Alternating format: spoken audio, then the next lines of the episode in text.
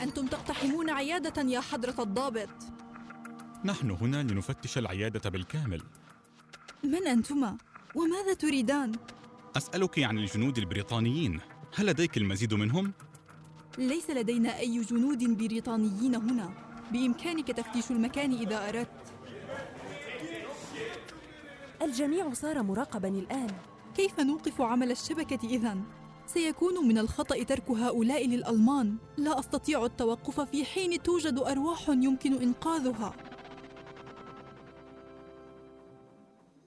ربما لم تمر عليكم هذه الحكاية من قبل.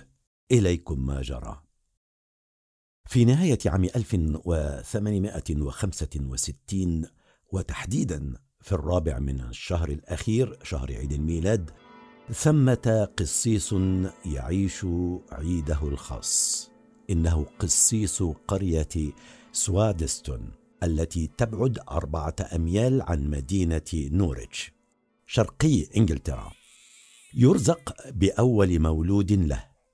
بنت جميلة سماها إيديث كافل وردة تتفتح في كنف أبيها. أبي أبي. مرحبا غاليتي. لقد غسلت الأواني وكانت أمي مسرورة لأنني عاونتها. جميل. ألم تكسري شيئا؟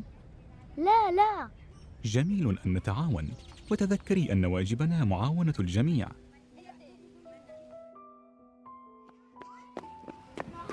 تكبر إيديث ويكبر إدراكها قيم الخير والمساعدة بفضل والدها. الذي يعمل دائما على غرس ذلك فيها وفي أشقائها الثلاثة الذين يصغرونها. تظهر إديث حبا للناس والحياء وموهبة كبيرة في الرسم. على غرار عمها يعلمها والدها القراءة والكتابة ومع بلوغها السادسة عشرة يرسلها إلى مدرسة داخلية. تتنقل بين ثلاث مدارس داخلية خاصة بالفتيات. مدارس تعلم تلميذاتها كيف يصبحن سيدات مجتمع كما تتعلم فيهن الفرنسية والألمانية والموسيقى والأدب الإنجليزي. تقع في حب القراءة تتم رحلتها الدراسية وتصبح معلمة لكنها سرعان ما تشعر بالملل بعد عام واحد من التدريس لتعود إلى قريتها من جديد. تبلغ إدث الثانية والعشرين من عمرها. تقرر أن تعمل مربية. المهنة الأكثر شيوعا في تلك الأيام. تتنقل بين عدة دول ويستقر بها المقام مربية لعائلة في بروكسل. لما يقارب خمس سنوات تعود بعدها إلى بصقة رأسها ولكن كي تمرض أباها هذه المرة. أريد أن اصير مثلك ممرضة. إنها مهنة جيدة لكنها شاقة في الوقت ذاته. أعلم ما فيها من مشقة لكنني أحب تقديم يد العون وأجد في الأمر راحة. سأساعدك في ذلك. في الشهر الأخير لعام 1895 تصبح صاحبة حكايتنا مساعدة ممرضة في مشفى جنوبي لندن. تقضي فيه سبعة أشهر. تلتحق بعدها بإحدى المدارس التدريبية التي تمكنها من الحصول على شهادة تسمح لها بالعمل ممرضة. تمر السنوات. وصاحبتنا تعمل. وتنتقل بين عدة مستشفيات إلى أن يحل عام 1906 لتصلها رسالة تشكل منعرجا في حياتها. لا أصدق. ما الذي في الرسالة؟ إنها من الدكتور أنطوان ديباج. الجراح الشهير؟ نعم إنه هو يدعوني للقدوم إلى بروكسل مسؤولة عن أول مدرسة لتدريب الممرضات في بلجيكا بروكسل مرة أخرى؟ تصل إلى بروكسل في سبتمبر أيلول من عام 1907 وتبدأ عملها مسؤولة عن المدرسة ومع مرور الأعوام تتحول المدرسة إلى مؤسسة تعليمية كبرى تابعة لإحدى الكليات في بلجيكا وتصبح إديث من أهم معلمات التمريض في بلجيكا.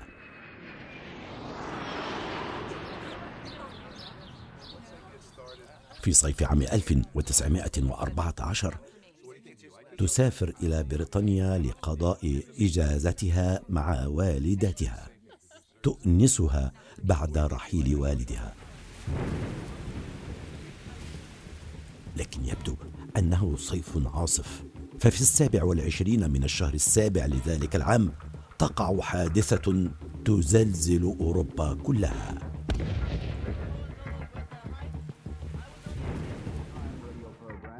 في سراييفو يغتال ولي عهد النمسا. تتطور الأحداث سريعا لتعلن ألمانيا في الثاني من الشهر التالي الحرب على روسيا وتحتل لوكسمبورغ. الحريق يمتد وخريطة الحرب تشمل أكثر من دولة. علي أن أعود سريعا إلى بروكسل. لم تنتهي إجازتك بعد. لقد طلبت ألمانيا من بلجيكا السماح لقواتها بعبور الأراضي البلجيكية لمحاربة فرنسا.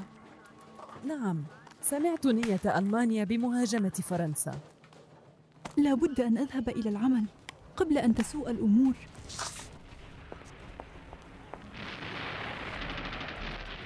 تتأزم الأحوال في القارة العجوز. بلجيكا ترفض السماح للقوات الألمانية بعبور أراضيها. ألمانيا تعلن الحرب على بلجيكا. بريطانيا تعلن الحرب على ألمانيا.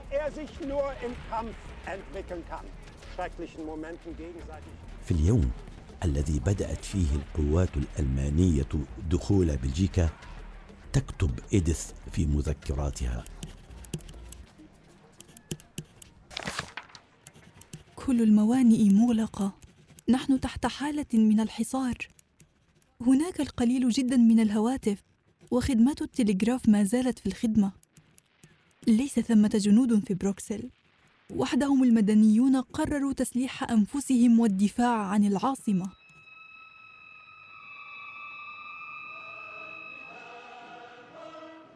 تصبح بروكسل مدينة طوارئ. سيارات تتبع للجيش البلجيكي تدعو المتطوعين للانضمام إلى الجيش لمواجهة الغزو. الصليب الأحمر يضع يده على أغلب مستشفياتها وعلى المستشفى الذي تعمل به صاحباتنا. المعارك تندلع داخل بلجيكا بين الألمان والإنجليز. قتلى وأسرى ومصابون يتم إجلاؤهم. بعضهم يصل إلى حيث تعمل إيديث.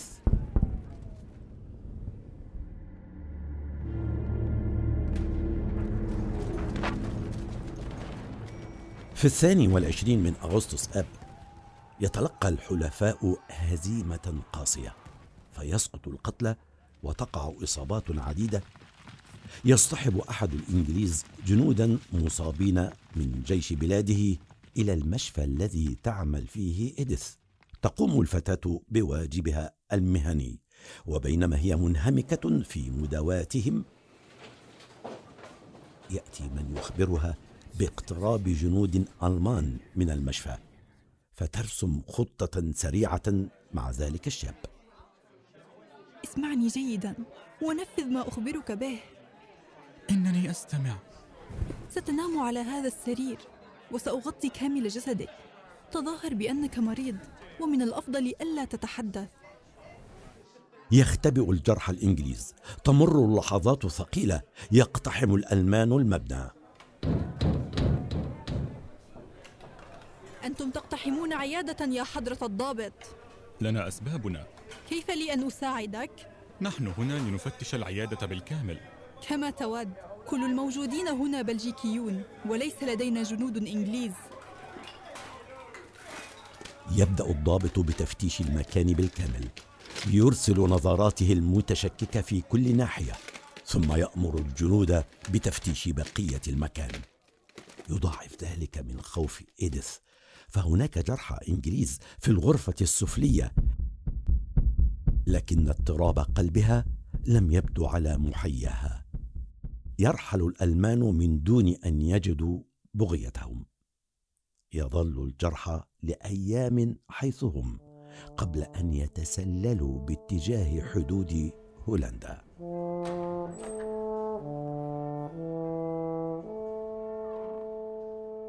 تقرر أن حماية أرواح الجميع في تلك الحرب هي المهمة التي تنظر نفسها من أجلها. مهما اختلفت الجنسيات كما أن مصير الجنود البريطانيين العالقين يقلقها فهم مهددون بالإعدام إذا ما سقطوا في يد الألمان. لذا ترى أنه تتحتم مساعدتهم على الخروج من بلجيكا حتى لا يفقدوا أرواحهم. لم تكن الفتاة تظن أن القدر يخبئ لها ذلك كله. لقد تغيرت كثيرا. لم تعد تلك الصبية الشغفة بالرسم المحبة للهدوء. نعم في الحرب يتغير الناس برغبتهم أو من دونها. تستمر في مهامها المتعددة. معالجة الجنود الألمان تحت إشراف الجيش الألماني تدريب الممرضات. لكن المهمة الأصعب التي تعرضها للإعدام هي مساعدة الجنود البريطانيين في الهرب. في خواتيم سبتمبر أيلول من عام 1914 يحضر الألمان سبعة مصابين بريطانيين حتى تعالجهم إديث تحت رقابة جندي ألماني ينتظر تعافيهم ليزج بهم في المعتقل. أسرى حرب. لكن صاحبتنا تنجح في مساعدتهم في الهروب من دون أن تتورط ليبدو الأمر تقصيرا من المراقب. في الثالث عشر من أكتوبر تشرين الأول إيديث في العيادة. يدخل عليها رجلان. من أنتما؟ وماذا تريدان؟ أرجو ألا تخافي. نحن ضابطان في الجيش الإنجليزي. كنا تحت الأسر. استطعنا الهرب والاختباء. سمعنا عنك بواسطة أحد الضباط. لقد وصلتما إذا تبدو قدمك في حال خطرة. ليس ما يحدث مصادفة. فالممرضة الناشطة أصبحت عضوا في تنظيم بريطاني يعمل سرا في بلجيكا لتهريب الأسرى البريطانيين من قبضة الألمان. تستطيع إيديث الوصول إلى جراح يجري عملية جراحية للجندي البريطاني المصاب من دون أن يعرف هويته. تتحسن قدم المصاب وبعدها بأيام يهرب مع رفيقه باتجاه الحدود الهولندية. يسقط الأول في قبضة الألمان قرب الحدود أما الثاني وبمساعدة الممرضة ينجح في الوصول إلى هولندا ثم بريطانيا. وهناك يتعرض لمحاكمة عسكرية لغيابه ثلاثة أشهر لكنه يحصل على البراءة بعدما حكى ما جرى له وعن دور الممرضة البريطانية. تشهد الشهور التالية مساعدة إيديث لمئات الجنود البريطانيين والفرنسيين على الهرب من قبضة الألمان، قلة منهم تسقط لكن الغالبية تجد طريقها إلى الديار.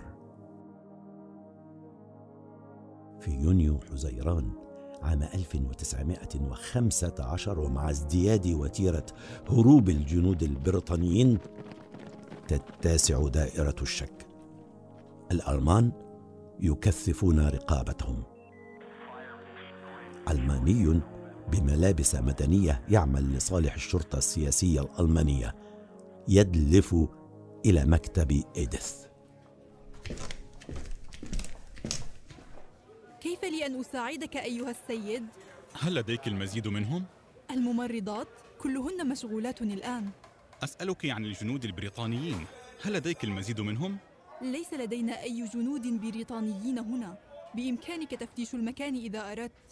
بالطبع سأفعل. ويبدأ في تفتيش المكان لحسن الحظ. لم يكن هناك أي جنود كانوا مرضى مدنيين بلجيك. حسنا أريد أن أفتش مكتبك بالكامل. تفضل ها هو أمامك. لم يجد الرجل شيئا لكن ما وقع يجعل إدث تشعر بأن دائرة الاتهام بدأت تضيق. تخطر زملائها في شبكة تهريب الجنود عن مخاوفها وشعورها. بقرب القبض عليها. لم تكن الشبكة مقصورة على البريطانيين. الأميرة البلجيكية ميري دي كوروي إحدى أرستقراطيات بلجيكا تصل إلى مكتب إدث في العيادة ويدور بينهما حوار مهم.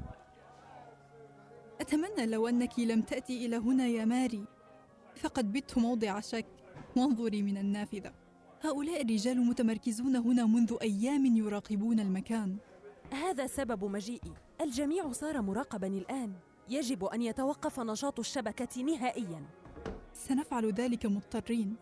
لكن هل ما زال يختبئ عندنا جنود أو ضباط؟ نحو ثلاثين تقريبا. كيف نوقف عمل الشبكة إذن؟ سيكون من الخطأ ترك هؤلاء للألمان. لا أستطيع التوقف في حين توجد أرواح يمكن إنقاذها. تواصل السيدتان مهمتهما.